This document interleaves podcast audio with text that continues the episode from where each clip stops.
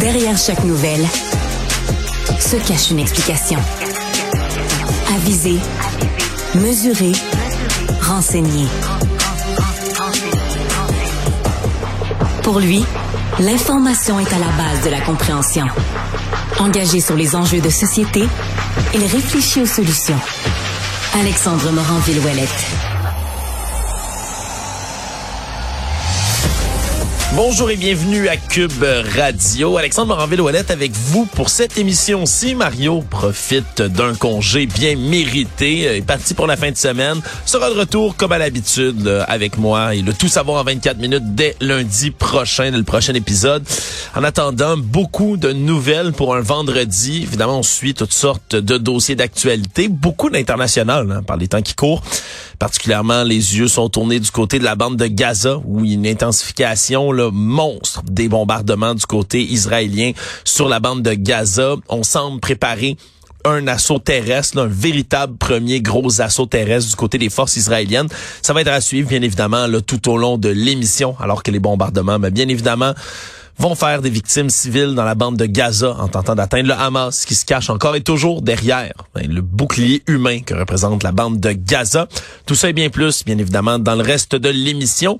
Parce que l'autre dossier qu'on suit beaucoup depuis mercredi, bien évidemment, c'est cette fusillade, l'une des pires des dernières années aux États-Unis, qui a fait 18 morts, 13 blessés dans le Maine. Et on a beaucoup de détails dans les dernières heures, alors que la chasse à l'homme a toujours lieu pour retrouver le tueur présumé, Robert Card, l'auteur présumé de cette fusillade.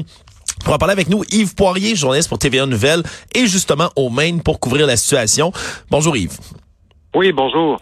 Là, dans les dernières heures, on a compris du côté des policiers qu'il y a une note qui s'apparente à une note de suicide, ou du moins qui était faite pour être trouvée après le décès de M. Card, qui a forcé les autorités à changer un peu leur méthode d'investigation. Oui, absolument. D'ailleurs, on est à Lewiston cet après-midi, puis à 17 heures, il y aura conférence de presse des autorités. J'ai l'impression, effectivement, que les autorités vont parler de cette note qui a été laissée par le suspect Robert Card. Puis, les policiers nous disent déjà que Card ne s'attendait pas à être trouvé vivant au moment où il a écrit le message. C'est vraiment l'équivalent d'une note de suicide, d'une certaine manière.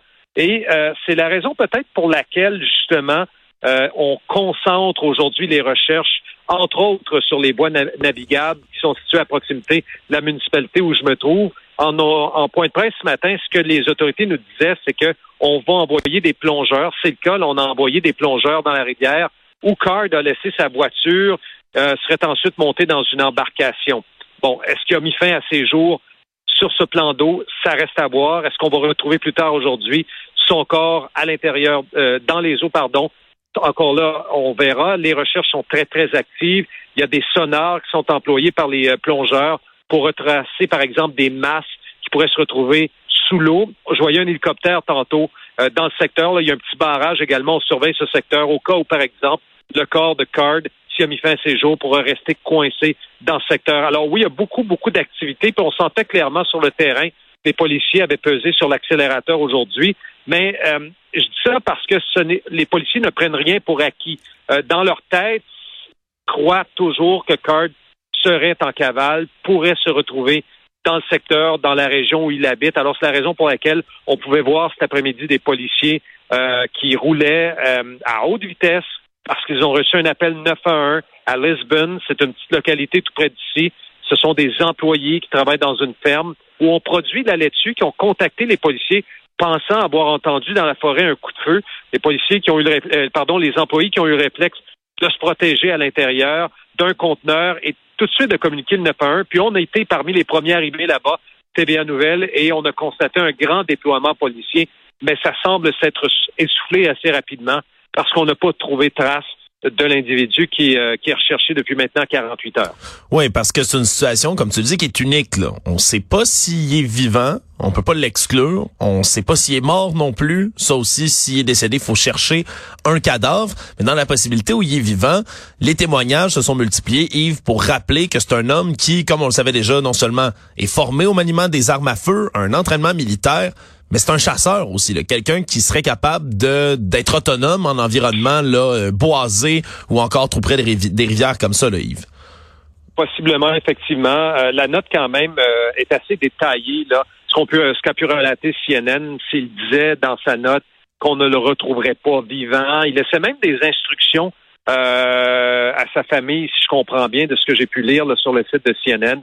Voici où j'ai laissé mes choses lorsque je serai décédé. Donc, une note à son fils, notamment. Et puis, ce que les policiers ont également retrouvé, mais c'est un fusil AR-15 de calibre 308 qui serait également l'arme utilisée par Card pour commettre l'irréparable, cette tuerie de masse dans deux établissements, le Salon de Quay, vers 18h56, et un petit peu plus tard, quelques minutes plus tard, un peu passé 19h, dans ce resto-bar, là, où on a entendu effectivement des témoignages très bouleversants, notamment de ce père de famille qui racontait que le gérant de l'endroit, qui est son fils, avait pris un couteau dans le but de maîtriser le suspect. Malheureusement, Card avait ouvert le feu, il l'avait abattu.